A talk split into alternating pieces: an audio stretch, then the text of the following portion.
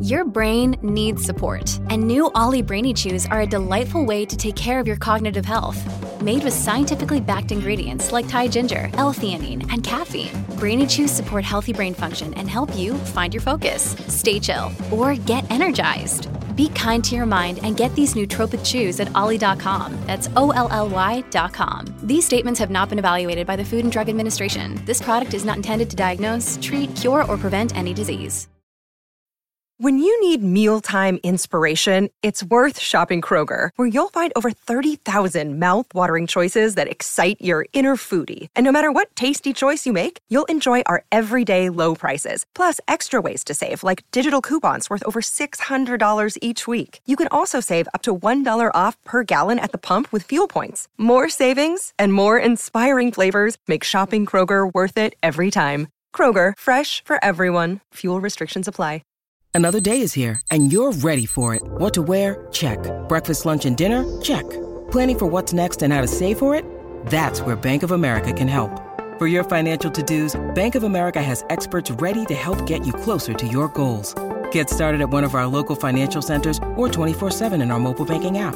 Find a location near you at bankofamerica.com slash talk to us. What would you like the power to do? Mobile banking requires downloading the app and is only available for select devices. Message and data rates may apply. Bank of America and a member FDIC. Welcome to the New Books Network. Hello, everybody, and welcome back to New Books in Art, a podcast channel on the New Books Network. I'm Tanja Tolar, the host of the channel.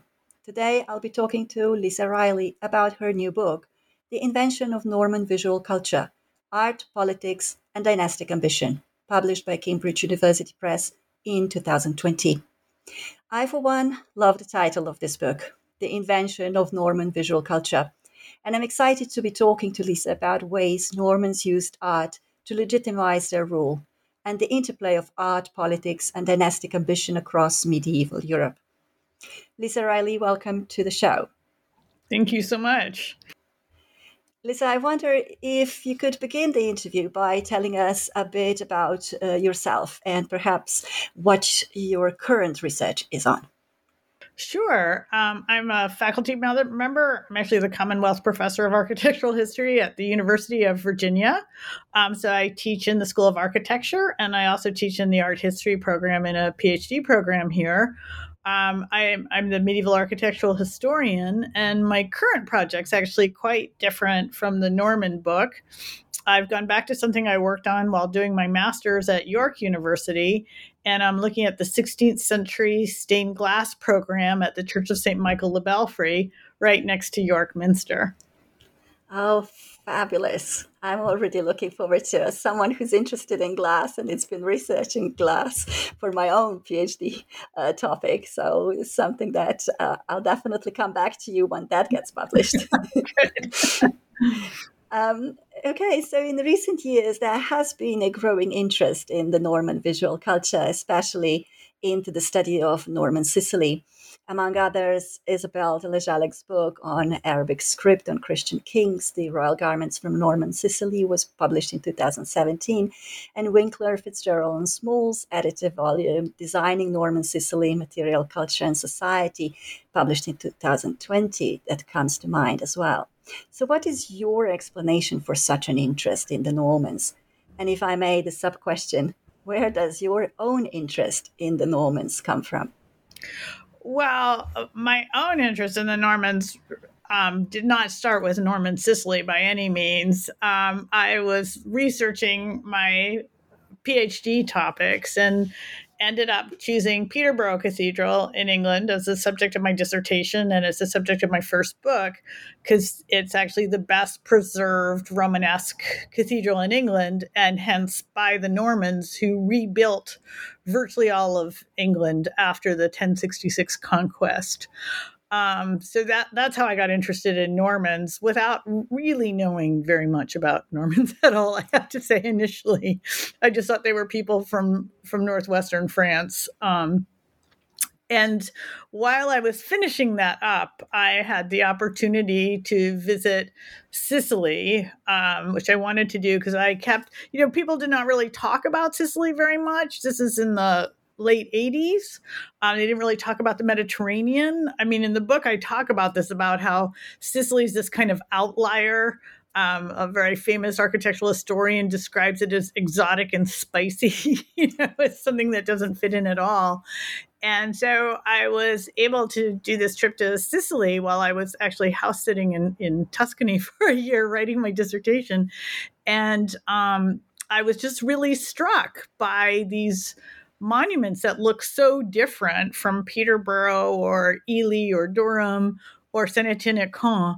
And I thought, I know exactly what I want to do my next book on because I knew I had to finish my dissertation and do my first book. I have to look at these and figure out how the same group of people produce things that look so completely different and what was going on with that. So that's that's really how it started. So it was a project with a pretty long genesis i have to say. I worked on this for quite a long time off and on but but that's where it began because i just thought how are these the same guys who built peterborough cathedral and they have these you know muqarnas ceilings and all this stuff in sicily well, that, that's really interesting because I started from the other end. So my first visit was actually to Sicily, and I did my uh, my master's degree. Uh, my, my dissertation was on uh, the Muqarnas in in in Palermo. So um, you know, I know only now, basically, when I am based in the uh, UK, I am tracing all these steps of Norman architecture that you are writing about in your book. So it's quite interesting how we are basically complementing our own research oh, here. Interesting. Um, yeah. Um, but you say, um,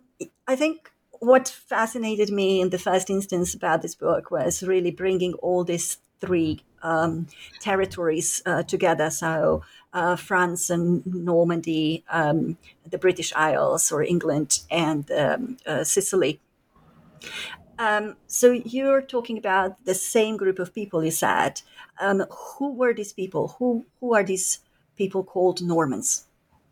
Well, the I mean, it's not identically the same people. It's the same group of people. Um, the Normans, the name um, actually comes from Normanni, meaning the Northmen, because the originally um, France, like many parts of Western Europe, is undergoing raids from Vikings from Scandinavia. You know, there if you watch the History Channel or whatever channel it's on in Britain, there's there's certainly enough TV shows showing you these dramatic scenes of Vikings attacking, you know, Lindisfarne and places.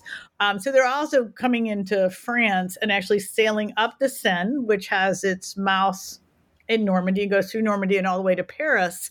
And um, at a certain point, the French king um, realizes what a bad idea this is, basically to have Normans sailing up to Paris, and and cuts a deal with them where they can have this territory in northwestern France that had been part of the Carolingian Empire known as Neustria, um, and so they can have this Northwestern territory, basically, if they'll contain themselves to that area and also convert to Christianity, because essentially they're the last group of people who have not converted to Christianity.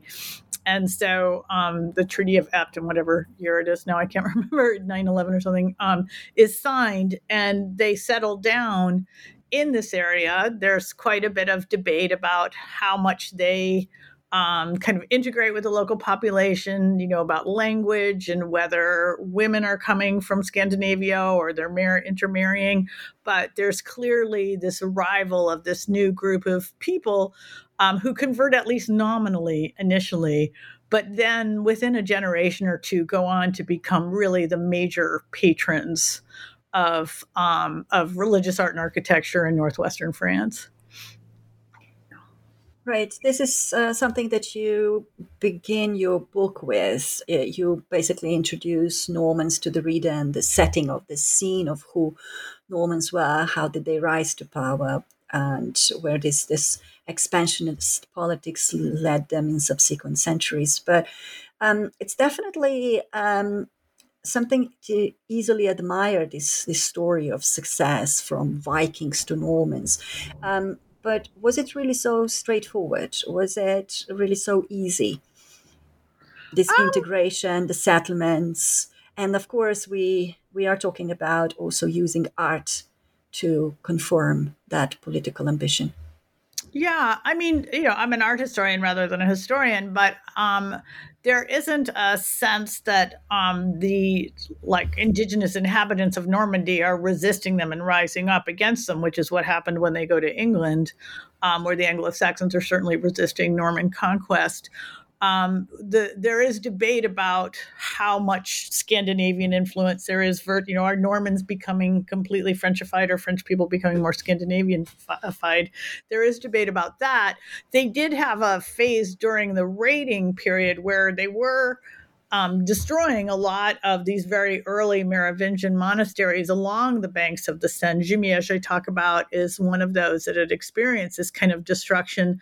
But then once they kind of establish themselves, they seem to realize that in order to look like a ruler, you had to be doing certain things. And one of those things is patronizing um, churches as well as, you know, other, I mean, they had other buildings as well, but the churches survive. They're very active. And they also bring in some of the leading um, religious figures from like Lanfranc and people from other parts, St. Anselm, other parts of Europe, um, to kind of reestablish and, um, you know, kind of solidify the kind of Christianity in the region. So they're very savvy and they seem to really um, have a sense of what's appropriate for a ruler. I mean, there's no Viking king or anything like that. So this kind of, or Duke even, this kind of model hadn't existed. They're not familiar with this and bringing it with them from Scandinavia. But um, it seems like they kind of look around and begin to get this idea of how to be appropriate and how they, they seem to want to make sure that they look like legitimate rulers. And so they want to look like other people who are ruling as well, who are Christian patrons of art. Um, yes, exactly. This part of this success Normans enjoyed was also this exquisite sense for reformulation of local traditions and invoking those of rival political powers in, to, in order to reinvent and present themselves as, as legitimate political leaders. Um, could you speak, or could we speak even about um, Norman identity that could be seen or sensed through shared visual culture? Is there such a thing? Well, I I think that there is. I mean, one of my arguments in the book is it's not like they arrive and have this preformed Viking you know permanent monumental architecture that they're using but there are clearly you know there are aspects of the Bayeux embroidery for example that people yeah. frequently feel come from viking traditions um, so what what they i mean the argument of the book is that they draw on a whole series of languages to formulate something that in the end seems to be distinctly theirs um, in terms of how they bring in ideas, whether it's from Burgundy or the Holy Roman Empire or these other um, areas, and and create this very distinctive architecture that's also um, just incredibly monumental. I mean, these buildings are huge. Uh, they're you know some of the biggest buildings for all of the Middle Ages, really. Um, so they're putting a lot of resources financially into this endeavor. It's clearly very important to them. And these monasteries in in um, Normandy, they're mainly founding or refounding monasteries, depending. Um, and they're really monumental buildings that go on um, to be very influential in how medieval architecture continues to unfold. Know, one of the other things I talk about is people have tended to look at Norman architecture not for its own sake, but in terms of what Suger took from it when, you know, he built Saint Denis or, you know, what somebody from a later period took as if it's just sitting there practicing to be Gothic rather than being something on its own self. But I, I think that they're um, very conscious of wanting to make an impression um, in how they draw on these ideas and models from other places, and yet their buildings don't look exactly like a Burgundian building or an imperial building. Um, right. So, discussing Normans in, in France, you write, and I quote here as an examination of Norman architecture reveals, the visual culture created under Norman patronage gave expression to the process which manifests continuity with local tradition, together with new ideas. It is through this mixedness, this hybridity, that a new cultural identity was formed, one that conveyed legitimacy and continuity together with newness. End of quote. So I guess I'm tying in to what you've uh, just uh, explained to us, and with a question: How is this newness seen in Norman architecture in France? And if you can give us some uh, concrete examples. Well, um, if you look at um, Saint Etienne at Caen, for example, which is one of the best known Norman buildings, um, its elevation with this harmonic facade. I mean, having the twin towers is something you do see earlier in like Holy Roman Empire architecture, but the way that it aligns specifically with the composition of the building behind it seems to be new.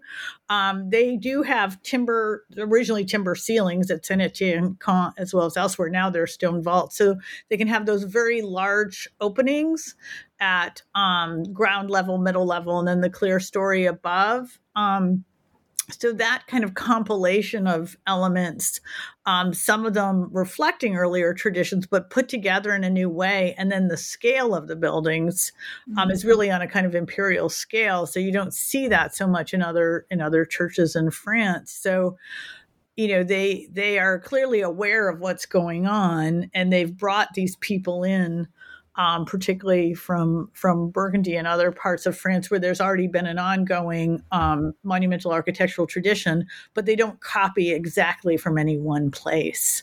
So you know, there's there's a lot of debate about the exact sources, but those are some of the places that seem to be the most significant. Right. It's very interesting the the scale um, and how they they managed to get it to that kind of a huge buildings especially when you think in what kind of huts the regular people would have lived at the same time right? Yeah. and, and obviously building in in stone as well uh, rather than building in in the wood.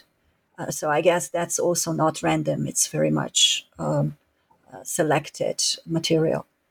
Oh yeah, I think so. I mean, it's out of Caen stone, Caen being this area in Lower Normandy, and um, I mean, so they had good local materials because transportation of building materials is usually the most expensive part of a medieval building.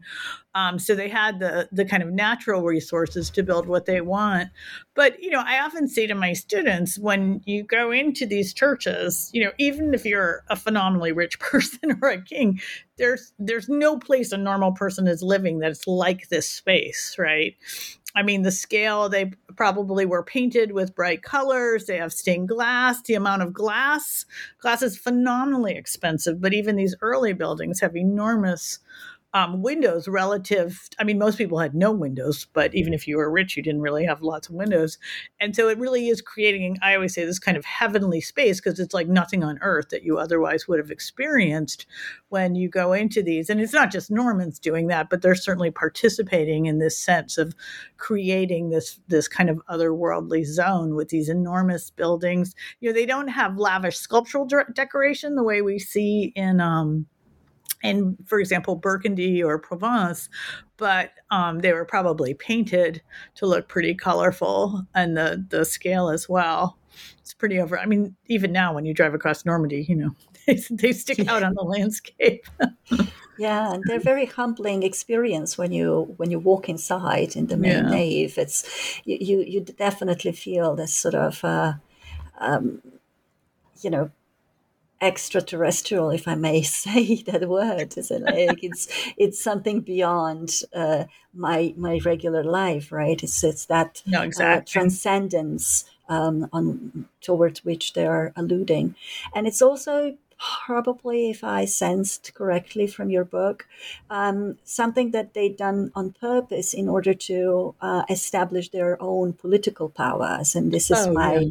this is my statement for my, the richness, because obviously this money um, needed to come from somewhere. Where where would the um, Normans in Normandy get their money from to um, erect such large buildings? Well, the the first wave of Normans are getting it just because they're given all the land in Normandy, right? I mean, it's a feudal system, and the king's saying, "Okay, now it's yours." so, so you're kind of rich from that. But a lot of the really big buildings come after the Norman conquest of England, because England's one of the England, like Sicily, is one of the wealthiest parts of Western Europe. so basically, once William the Conqueror conquers or reclaims England, depending on your point of view about his right to rule there, he kind of starts, he resets the feudal system and all, he takes all the land away from the Anglo Saxons, or just about all the Anglo Saxons, and redistributes it to these people who are already, you know, it's kind of like the two percenters become the one percenter. I mean, they're already rich from the land in Normandy, and now they're given these vast estates in England as well. And so, in some cases, the buildings are a little bit later, and the money's coming probably also from the fact that they now have these holdings in England too. But they all, you know, they also build phenomenal buildings all over England as well. Right. So you mentioned England. So Norman conquest of England and this decisive battle at Hastings as 1066 sets this sort of scene for Norman presence on the British Isles. Mm-hmm. And uh, you write that, um, and I quote here as well, concept of legitimate kingship in 12th century Europe was multifaceted. Several terms have already been used in connection with kingship legitimacy, continuity, and divine providence. End of quote. So, how did they legitimize their presence across the English Channel and particularly in art? What kind of visual tools did they use for it? Well, you know, in England, William's claim is not that he's con- conquering like you have it and I want it. He's claiming that he is the legitimate legitimate ruler and that um, Edward the Confessor had promised it to him, and so he's going back. You know, and then that Harold basically double crosses him.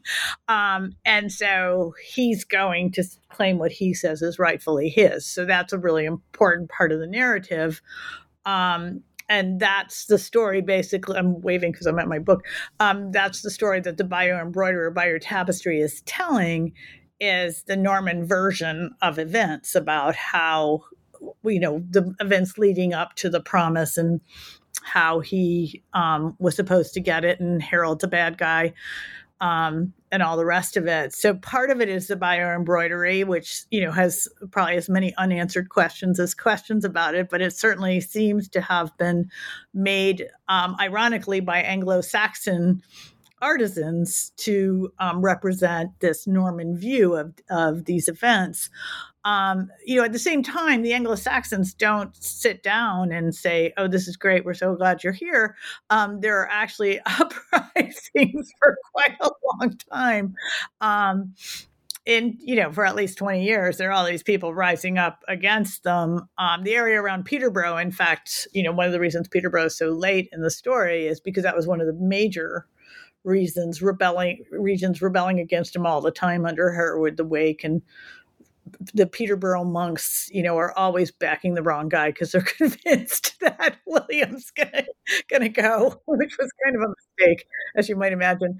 But um, you know, and and William does go and completely flatten Yorkshire and the Harrying of the North when that part of the country is rising up against him and it, it's just devastated. And they say it's you know generations before the damage is repaired and food can be grown and things like that. So he does spend a fair amount of time kind of putting down these rebellions. But at the same time um, in his um, ceremony to be um, crowned, he's very careful to use the ceremony that English kings had used, which I talk about.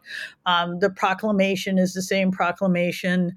Um, he has it done in Westminster Abbey on Christmas Day. You know the whole, the whole thing. So it looks very much like he's fitting in within this English tradition of coronation and ritual. Um, and then there are ceremonies, loud ceremonies for him and his wife at Winchester and places like that, where he's again, you know, going to the same place. You go to Winchester at Easter for a crown wearing ceremony. You have this um, kind of ritual associated with it. Um, and he's using all of the same language. So he doesn't you know, with a king, it's not really like you want to be number one, right? You, are supposed to be inheriting it. Um, and part of the idea in the medieval mind was that if you won the battle, that probably means that God wanted you to win, that that's the divine providence part. And the Anglo Saxon Chronicle also talks about, you know, basically we must have been really bad because you know this guy won like what did we do we really sinned and this guy's now won. So so there's this in a way almost acceptance of it as like this is what God wanted to happen. now, at the same time, um, you know, pretty quickly after the conquest, they we begin to see buildings go up. Anglo-Saxon buildings, we don't have a lot of good um, remains of those. Even when they were large, they like large in footprint or ground plan, they seem not to have necessarily been monumental on the scale of some of the buildings in Normandy or on the continent. Um, and so I know I have the statistic about some phenomenal number of buildings is replaced within 20 years. Um, so these really enormous monastic buildings and cathedrals are built. Virtually every building is is rebuilt, and then also um, there had been some castles because of um, Edward the Confessor. You know, actually grew up in Normandy, but really we see this enormous introduction of castles with these monumental stone structures um, coming with the conquest as well. So, you know, I always say if you happen to have gone away on a long trip in 1066 and come back, you know, 20 years later, it would be it would be like the invention of the skyscraper. It would be unrecognizable the way the built environment was transformed quite rapidly. Um, and you know, they're really putting their mark on the territory. You see um, you know, some of the people who he's given lands to at, you know, like Castle Hedingham, there's this enormous castle put up at other sites. They'll put up a castle and also patronize an abbey. Um, the the building I talk about the most in the book is Durham,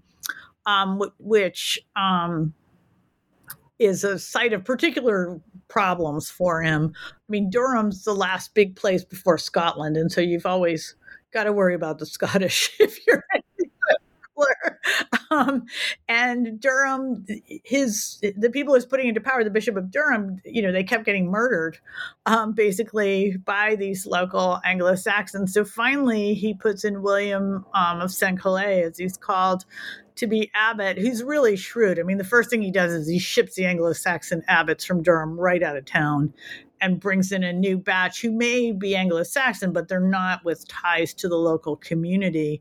Um, and then um, William talks about the need to like restore, and, and part of that is William talking about the need to restore um, the um, foundation of Durham back to being a Benedictine abbey because it was founded by St. Cuthbert, one of the most important saints in England, a saint who um, rulers always came and appealed to his relics for endorsement.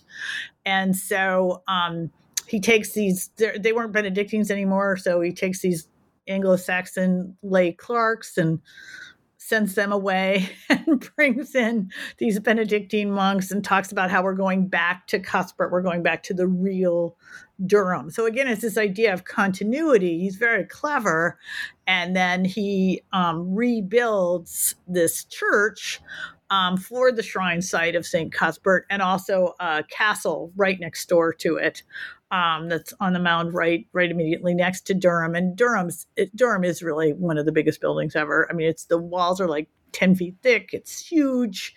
The scale, because of the bases, start so high up off the floor. Um, so it's just overwhelming when you walk into it and you really feel dwarfed. So it's really like nothing people would have seen before. And there, um, I think he is very clever about using um, motifs and ideas from um, conventional Anglo Saxon buildings, like the decorations on the piers and the moldings, to create this very ornate container for the shrine that's on a kind of Norman scale and has an elevation similar to some buildings in Normandy, but then has all these other motifs that seem to come out of the Anglo Saxon um, tradition. So it's quite a strong statement in an area where William was, in particular, having trouble. Hey, it's Kaley Cuoco for Priceline. Ready to go to your happy place for a happy price? Well, why didn't you say so? Just download the Priceline app right now and save up to 60% on hotels. So, whether it's Cousin Kevin's Kazoo concert in Kansas City, go Kevin, or Becky's Bachelorette Bash in Bermuda, you never have to miss a trip ever again. So, download the Priceline app today. Your savings are waiting To your happy place for a happy price. Go to your happy price, Priceline. Yeah, I remember when I first uh, saw Durham Cathedral myself, and it's you can you cannot miss it from any angle that you are traveling there. It's it's so remarkable, um, and it, the train, you know, the train line is basically also going nearly around the whole the whole building. Um, obviously, not right next to the building, but it's it's such a big. Um, mark on the town that you can see it from from any angle. Um, but what I found, correct me if I'm if I'm wrong, but I've, I found it really um, interesting that um, Hall Cuthbert um, story because um, wasn't it also that Durham became a pilgrimage site after the Lindisfarne was uh, sort of attacked by the Vikings? So here you have attacking of the Vikings that needed needed you know all these poor monks. Uh, uh, they fled uh, Lindisfarne, settled in in Durham, uh, brought all this uh, um, remains of the saint with them to establish the pilgrimage site, and uh, now the whole city became the Norman statement of, of, of power. So it's quite interesting uh, no, it is, the ultimate irony. That's that's yeah. absolutely right. Because um, they wander around for years trying to figure out where to settle. you know, they're claiming that Cuthbert's like, "We're done. I'm staying here." You know, and they kind of stop. But it is. It's like a fabulous site because. Um, you know, it's it's basically a peninsula with sheer cliffs surrounded by the River Wear on three sides. So if the Vikings managed to get that far to the interior of England, I guess they thought they'd they'd be in a good position to defend themselves. So.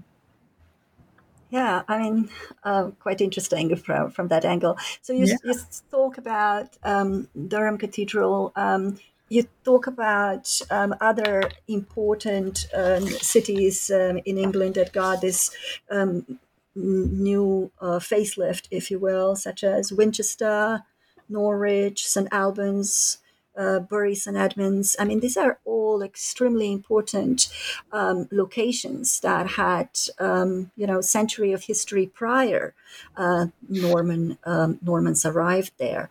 And would you say these locations were targeted, if I may say, on purpose. So oh, where, yeah. I guess where I'm going with this is also the symbolism of the location. So um, establishing your own rule in the locations that carry some sort of a symbol of the past uh, with them, because something um, similar would have happened then uh, also in Sicily. Oh no, I think that's absolutely what they're doing. You know, they want to show themselves to be continuing. I mean, even in Normandy, they're not really building on new sites so much until you get to Caen. Um, the other ones like Jumièges are rebuilt, Fécamp. But um, in England, I think that's absolutely the. I mean, apart from Battle Abbey, which is on the battlefield, you know, they're building on like St. Albans is the first martyr. You know, Canterbury gets rebuilt. So it's always these sites that were really important that are now getting even grander um, kinds of um, containers for their shrines and for the monastic community as well. And he does he does bring in um, monks, um, particularly abbots from Normandy, to kind of you know keep you want the church on your side basically because that's part of your legitimacy and you don't want these monks rising up against you so you know canterbury in particular right away you know, begins to get these people like um, St. Anselm and Lanfranc um, who have been working with him in Normandy, and he brings them over to be the head of the church in England as well, so that there's a clear alliance between his political rule and these major religious institutions. You know, that's part of what you see in the Bayeux Tapestry is like Stigand, the bad guy, who's the Anglo-Saxon bishop crowning you know, crowning Harold, which, you know, he shouldn't be doing. So he gets the boot, certainly, ultimately. I think there's only maybe one or two abbots. The guy from Worcester, I think, is left, but a lot of them get changed out right away. Mm. So. Yeah, let's talk a little bit about the Bayeux Tapestry. Um, talking about uh, grandeur of architecture, here we have a grandeur of the textile. I mean, in a sense, it's it's huge. It's absolutely. It in, impressive, and uh, I've seen it displayed, um, and it just goes meters and meters and meters of this of this textile. And every time I see uh, such minute work, um, craftsmanship, I always feel, who were these people that were tasked to do this? How many people would have worked on this, and for how long? Because this is such an impressive uh, textile with so much um, minute work put into into it. Um, what's your take on on this uh, textile, also from art historical point of view? Yeah, I mean, um, Anglo Saxons were really famous for their embroidery.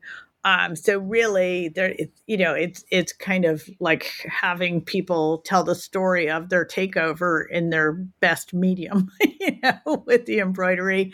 Um, there's a lot of debate. I mean, most people think it probably comes from the area around Canterbury. Um, there are links with some manuscript tradition there, things about the language that link it with that as well. Um, then there's a lot of debate about the borders and whether the borders are subverting the major narrative, you know, as if there are these Anglo Saxons kind of putting code in. But, you know, it's, it's hard to know um, whether that's the case. Um, and so it, it is very much in this Anglo-Saxon tradition, but the the narrative, the story is definitely pro-Norman. Um, there have been some suggestions that it might have been displayed um, in England. There are all kinds of views about how it was probably made for William's brother, Bishop Odo, who's his half brother, um, who become who basically kind of serves as regent when William goes back to um, Normandy, and who has this kind of major kind of judicial judge position. And so one suggestion is that the tapestry actually traveled around with him, or embro- I mean, technically it's really an embroidery. Um, there's another person who recently suggested that um, it was in St. Augustine's Abbey, but probably the most convincing thing is actually Christopher Norton from York pretty recently did a very detailed study with the measurements of this and Bayeux Cathedral, and Odo is Bishop of Bayeux.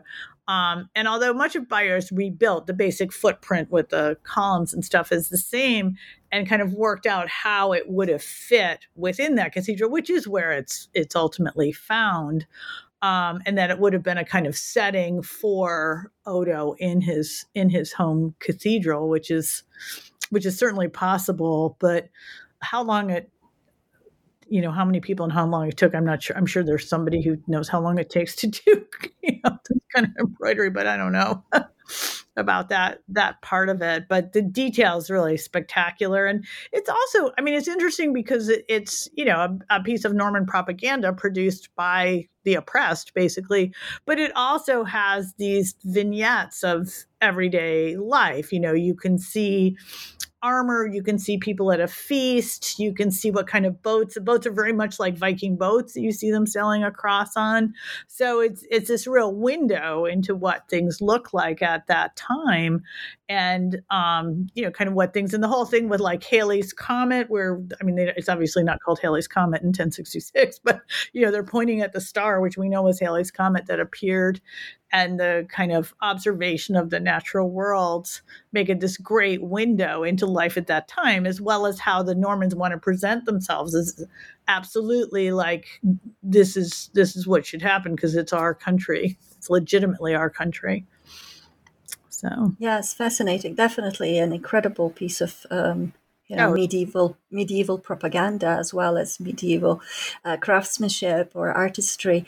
Um, I also find it fascinating that you say um, the Anglo Saxons produced it for the Normans because this ties really beautifully with the um, uh, the cape, uh, the mantle for the Roger II in Sicily, which was equally produced by Muslim artisans uh, for the new usurpers, if we can call them like that, um, in in Palermo. So it, it's definitely, I think, something to uh, to connect in knowing that Normans were not just shrewd politicians, but they also recognized the value of art um, and and selected the best of the best uh, for their own political agenda. Yeah, no, I, th- I think that's absolutely the case. I mean, when I started doing this project, you know, looking at building, you know, Normandy in England, you can make the connection between sources and things like that. But, you know, with Sicily, and we should say that it's not it's not like William the Conqueror goes down and builds buildings in Sicily. It's basically um, younger sons and brothers who are not inheriting property um, within the aristocracy because it's primogeniture, um, who you know go off really as kind of mercenaries and then end up um, having been hired by these independent Muslim little districts that are fighting against each other at this point. Um, they're hired as kind of mercenaries, but then realize, you know, that they can just take over for themselves and conquer southern Italy and Sicily. Um, so it's a different group of it's it's different people specifically, although they retain um, contact with Normandy. We know that Norman monks come down, Norman chant come down. You know, everybody's kind of stopping off in Sicily anyway because it's like the major point in the middle of the Mediterranean, whether it's for trade or going on to crusade.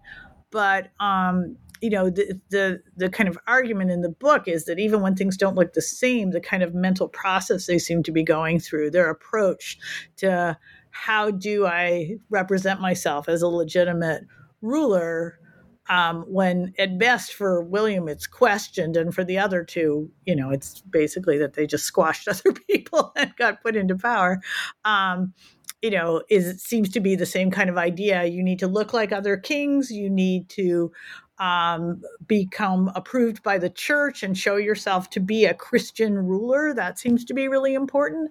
And you want to have this sense of continuity with earlier traditions, whether through sites or visual vocabulary. And um, you want to use a language that's familiar to other rulers who the Normans considered their peers, although I don't think the other rulers necessarily considered the Normans their peers so much. Um, you know, so that so that you appear to be a ruler um, and and this patronage, whether of the cloak or buildings or whatever else, is all part of that. Um, what goes on there. And the, the cloak is uh, to me the cloak is really interesting because it's a type of garment that's not from sicily you know uh, as far as we know. Um, muslim rulers aren't wearing capes like that. That you know, I talk in the book about how um, it's much more the Holy Roman Empire, Northern Europe, where you get these mantles. So that shape of garment doesn't seem to be something that the um, Muslim craftsmen at this workshop that was still there from um, the period of Muslim rule would have been familiar with. But then the technique of embroidery um, is the materials are unbelievably lavish. The pearls they now think came from the Eastern Mediterranean. I don't know how many thousands of those there are, as well as you know rubies and sapphires, the gold thread, cloisonne enamel plaques, you know, and then this phenomenal inscription in gold in Kufic script. Um, identifying um, the date and that it was specifically made for for Roger, you know, kind of showing like I've really conquered you because I've even got your language on my on my cloak, which is called a coronation robe, but it was actually made after he was crowned. So he, I mean, I think he wore it, just not for other people wore it for their coronations, but not him. So. Yeah. And it's pretty uh, really uh, large. So um, when when you see it displayed today, uh, we can tell um, our listeners it is in, in Vienna in the uh, treasury there. Um, it, yeah, it's huge. It must have been also very heavy, and it would cover the whole body. So it would go all the way down to to the floor. Um, so definitely something that would be used uh, along with other. Uh, royal regalia for you know some of those uh, processions or um, yeah uh, royal no, uh, visits or, or something yeah. like that. no i measured i i took the measurements and if you were six two it would like come down to like the bottom of your ankle. That's how big it is which is really big, mm-hmm. you know, and as you say, it's really heavy. And then you'd have those, if you're wearing it, the, the lions on it are under your face, basically on either mm-hmm. side, which are this royal emblem. And Roger's often described as leonine in appearance, which doesn't mean he actually did look like a lion as much as that that's part of the association with a ruler. And then that tree of life, which is associated with paradise, is right down his spine at the back. So, I mean, that's part of what I talk about is that we always see it flat out, but it would be interesting to kind of make a copy and put it on somebody, you know, to see what it would actually look like on, you know, but, but it must have weighed a ton. Yeah, there are depictions how they're supposed to, how the, the mantle supposed to look like Yeah. when worn. We have Durer's depiction about it. and- Exactly, exactly. We do, but I think it would be interesting to kind of do a 3D model and show it. Yeah. you know. Oh yeah, definitely. We should we should uh, initiate that so that we can play around with it. Know. that that would be fantastic. Well, we are nearly at the end of our talk today, and I am Tanja Tolar talking to Lisa Reilly about her book, "The Invention of Norman Visual Culture." Art, politics, and dynastic ambition. Um, so, one of the elements at the end when you're discussing Sicily um, is also um, the reuse of material culture that precedes uh, Norman rule in Sicily, the use of spolia. Um, I wonder if we can talk a little bit about what would Roger, particularly Roger II and William I and William II, what would they gain by using old material for uh, this new kingdom? Well, um, I think they gained a lot. Um, the um, columns we think actually came from Rome itself, and the Cappella Palatina. Even though I mean there are Roman ruins all over Sicily, so it's not like you had to export, you know, get exports. But I think it's um, it's something that we see others in the Mediterranean doing. First of all, like Hagia Sophia. Um, other Byzantine churches, we see this reuse of Roman materials. The Dome of the Rock, you know, the first major Muslim site, um, Great Mosque of Damascus earlier than this. So, this idea again of continuity, of inserting yourself into the narrative. I mean, people do tend to refer back to the Romans as their ancestors quite often, but also as the kind of beginning of rule. You know, the whole Mediterranean has this common foundation of Roman culture. And so we see all of the the major players, whether Byzantine, um, Muslim or Western Christian like Roger using vocabularies from the Rome from Rome, um, ancient Rome, as well as these materials, and then the use of porphyry, which is that dark purplish stone. The quarries have been lost that are in Egypt by this point, but we see him bringing um, porphyry which is you know the romans were using in an imperial setting and you know it's being broken up sometimes for pavements it's being recarved in his case for sarcophagi and he has this enormous porphyry disc put so it's like basically right behind his head on the throne um, and then often you see porphyry columns right up by the altar giving this kind of special imprimatur with that. So I think it's this idea that there's a familiarity with this language as a language associated with rule and elites that's common to everybody in the Mediterranean. Um, and so they they all use it, and he's just following in that kind of tradition in his use uh, um, of spolia. You know, I talk about how he literally uses it, and then sometimes it's like he's quoting from the past too. I mean, they all do that; they kind of quote from the past in this more virtual way. Yeah, so I think uh, what you touch um, upon here is to kind of look at this uh, joint language um, within the Mediterranean uh, Middle Aged cultures rather than a um, singled out um, in combat type of thing uh, seen uh, culturally um, uh, isolated uh, regions. And, and it's something that's been going on for the past um, decade or so with among art historians to, to sort of walk away from s- distinguishing Byzantine versus Islamic versus uh, Western um, European Latin cultures and trying to see this sort of uh, uh, joint um, expression of uh, Mediterraneanism, uh, so to speak. And uh, you speak about this in, in one of your concluding remarks as well. Yeah, no, I, I feel pretty strongly that that kind of compartmentalization was, you know, of an which you know, it partly, you know, relates to colonialism, partly relates to the way art history itself was created and this focus on style. I mean, because basically something like Sicily, no, it didn't fit into any of those categories, which is why it was ignored. So understanding that there wasn't that kind of approach where you know only muslims did x and only christians did y there's no real evidence for this when you look at these buildings Yeah. So. Well, people live together even when they're yeah, conquered. Exactly. they they survive and they live together. Well, Lisa, we've taken up a lot of your time, and we talked about um, Normans in France and England and in Sicily.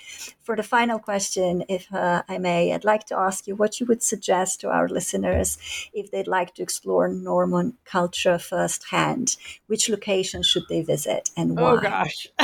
I, I know, I know. I, I needed to finish really on a on a tricky question. it is tricky.